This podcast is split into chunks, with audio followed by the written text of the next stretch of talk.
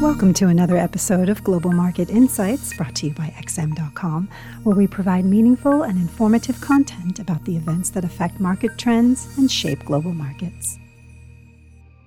Welcome to XM.com. This is the Daily Market Comment podcast for Wednesday, July 27th by Mario Hadjikyriacos. I'm Christina Marujos. The spotlight will fall on the FOMC decision today. Market pricing suggests a rate increase of three quarters of a percent is essentially a done deal with a chance of around 10% for an even bigger move of a full percentage point. Admittedly, though, that doesn't seem realistic as even arch hawks like Waller did not support it, and the Fed doesn't like to shock markets. Instead, all the action will come from Chairman Powell's commentary. It will be a tough balancing act. With inflation still running above 9%, Powell has to strike a forceful tone and reaffirm they will do whatever it takes to extinguish it. Yet, this is not the time to be reckless either, as the economic data pulse is weakening at a stunning pace. Business surveys suggest inflation is losing its punch and growth is evaporating, worker layoffs are becoming more widespread, and the housing market is cracking.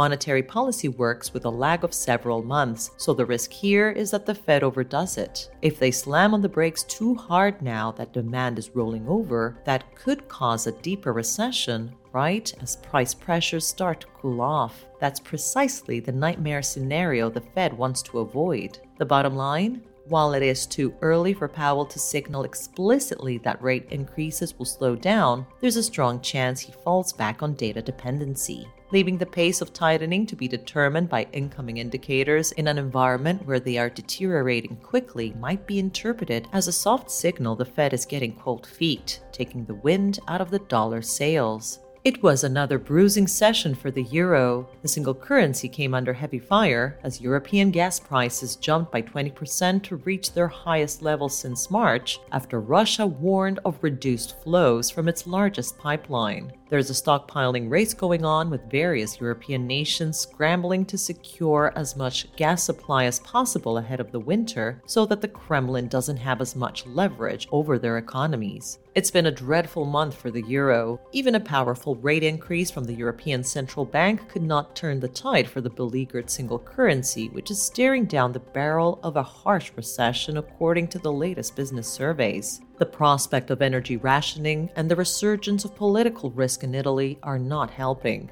The natural beneficiary from the euro's latest troubles was the US dollar, although the British pound also managed to shine despite the relatively sour mood in riskier assets. Elsewhere, the latest inflation readings from Australia were a touch softer than expected, curbing speculation about a jumbo rate hike from the Reserve Bank of Australia next week. That initially dealt a minor blow to the Aussie, although it later recovered. In the equity market, it was a session characterized by nerves around earnings and the upcoming Fed decision. All that changed after Wall Street's closing bell when Google and Microsoft reported. Both companies missed on earnings and revenue, yet their share prices soared in after hours trading as Google topped estimates for advertising revenue, while Microsoft upgraded its guidance for the rest of the year. It's not that the results were stellar, but rather that so much caution was priced in ahead of the releases that enabled their shares to rally in relief, which in turn lifted the entire market. The sky is not falling for these tech titans, and if Meta Platforms echoes a similar message when it reports today, it could add more fuel to this recovery. This was the Daily Market Comment Podcast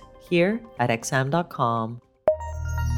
Thank you for listening to another episode of Global Market Insights brought to you by XM.com. For more in depth technical and fundamental analysis, be sure to visit www.xm.com forward slash research.